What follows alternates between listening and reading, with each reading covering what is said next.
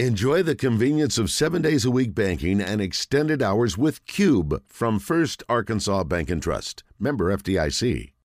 Dalton Wagner in the zone is brought to you by Relyance Bank. The super senior right tackle is part of an offensive line that paved the way for the top rushing attack in the Power Five last year. Relyance Bank opened its doors in 1965, and although they may be growing, they're still the institution you've trusted for years. Just like KJ Jefferson can rely on Dalton Wagner, you can rely on us at Relyance Bank. Um, appreciate you coming on. How are you today? I'm doing good. Sorry about that. I had some technical issues, I guess. Buddy, that's okay. Like I told you, a lot of a lot of people aren't taking my calls. It's mostly women, but I don't mind the fact that you're ignoring me too. Um, we were talking about you. I don't know if your ears were burned a little bit ago. We were trying to kind of find your niche for when football comes to an end, and we know you've obviously got the WWE background. We were also debating like your your NFL uh, potential here with a guy who uh, is an agent, and I don't know how all this works. So I don't know if I don't want to get anybody in trouble. You guys can talk off air. Um, but also, uh, we decided that maybe because of your skills in the kitchen, you could be the first chef that people would be afraid of. Because there's not a chef I can think of. Like Gordon Ramsay cusses a lot, but I mean, I'd fight him. I mean, I think I could beat him up. Uh, obviously, Giada. I mean, I wouldn't fight her, but I'd like to hang out with her some. Um, but you could be like the first chef that would like make a great meal, but also could punch you in the face. I think you could really have a real future there. Yeah, I might, I might have to look into that. it seems like I got a couple options when football is all said and done. You know, I never yeah. thought about being a chef. You know, I, I think I'd get all positive reviews if I was a chef. well, I'm good with uh, helping other people along because obviously my uh, my career has come to a screeching halt. So here we are. Um, it's good to have you on. Let's talk about last weekend for a little bit, and then we'll look ahead to this weekend. And um, you know, again, I think for those of us who watch a lot of football, who really understand football, who know Coach Freeze's background we were not shocked in any way that Liberty came in with a great plan and a good football team that was capable of beating a team even as quality as Arkansas. Um, but at the end of the day, it's a, it's going to go down as a disappointing loss, probably the most disappointing loss so far, maybe of the entire Sam Pittman era. Um, and coach said afterwards, you guys did not get a lot that you didn't expect. Did they just do it better than you guys anticipated, or what was what was it, especially with the defensive line versus you guys, um, their success, especially in stopping the run early? Yeah, um, obviously, you know, I think you hit the nail on the head. It's an extremely disappointing loss. Um, I know the O line is we're a prideful unit. We take pride in you know putting the team on our backs, and we weren't there Saturday. We weren't able to show up the way we wanted to. Um, but you know, they came in with a tremendous plan, and they got us early in the first quarter on some twists. They ran them. They ran them flatter than we were expecting, at least just from an offensive line perspective. You know, in the SEC, when guys run twists, a lot of times they're still penetrating into the line of scrimmage. These guys instead they try to buy up the guard and then go flat. So it's like, you know, they're not penetrating into the line, but as they go flat, they're able to get around stuff and they still get into the backfield, make a TFL. But you know, at the end of the day, a lot of it boiled down to you know that first quarter put us behind so bad because you know you got to get once we figured out what they were doing, we were starting to able to put some stuff together, and then obviously mistakes still happen, but it was a that was a very frustrating game, you know, and I know our unit, like I said earlier, is incredibly frustrated. Nobody's nobody's happy. You know, this week has been a, a hard week where guys have worked very hard and a lot of progress. And that's that's a loss after that where you got to look yourself in the mirror. You know, sure you played how many great games this offensive line has played, but you know our standard is our standard, and one bad game is really bad still for us. We don't we don't like that at all. Coach referenced it, and we talked to uh, Trey about this a little bit yesterday too. Is the I guess the uncertainty of quarterback, and Coach referenced that maybe you know he was trying to figure it out, trying to put his finger on why you guys got off to such a slow start. But um, you know, with Malik taking the majority of the snaps last week and, and KJ status a little bit unknown, do you feel like that created any kind of additional burden for you guys going in?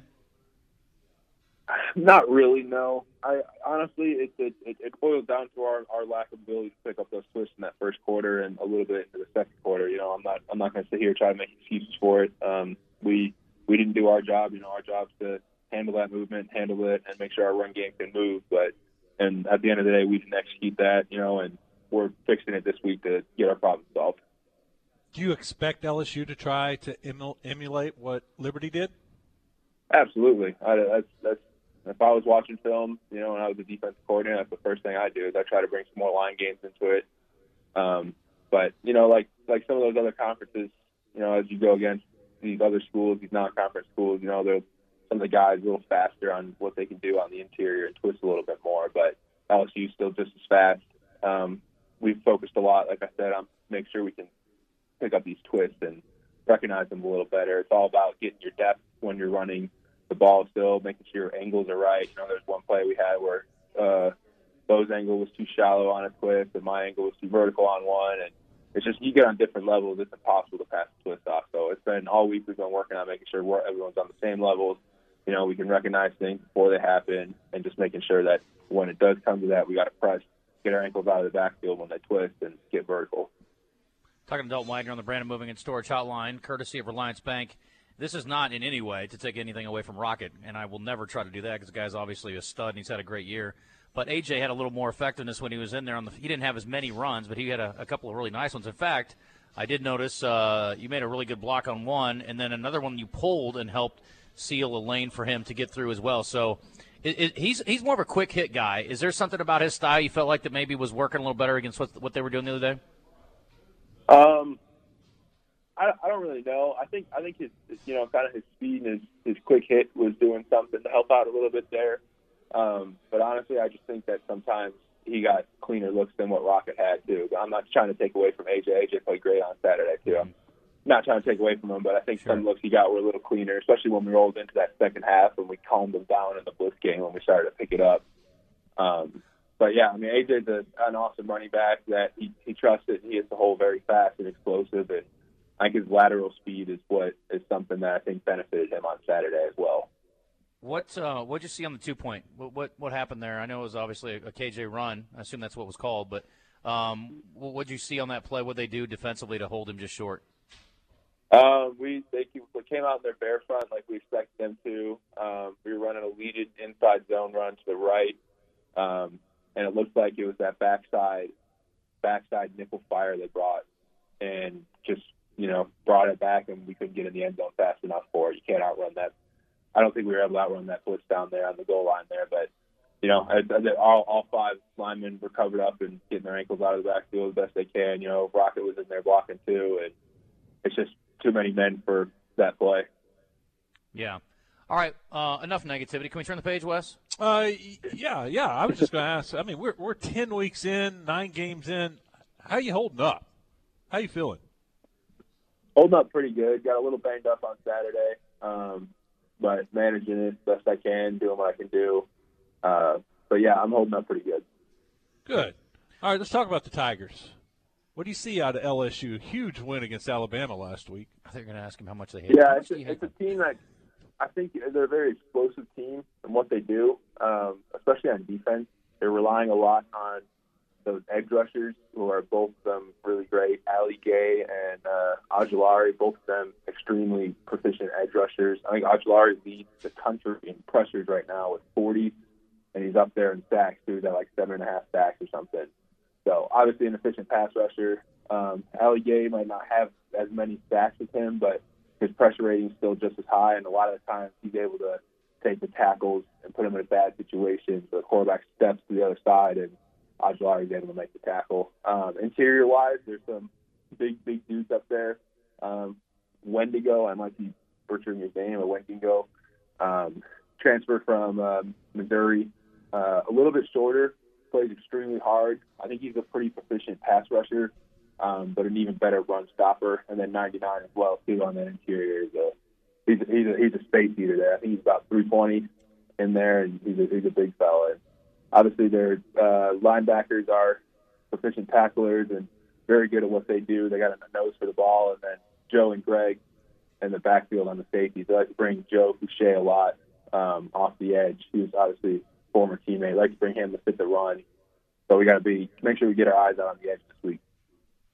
If you get a shot on uh, Foucha or Brooks this weekend, will you take it easy on him since you guys were old teammates or not? No, I won't because because I think I think they they wouldn't take it easy on me if they had the chance. So, and I wouldn't hold them against I wouldn't hold it against them either. That's good. I like that. Um, how much do you guys talk about the booth this week? It's something. I mean, look, there's a lot of trophies that you guys play for. This is the one that people are most attached to. I think. Do you guys talk about it that much?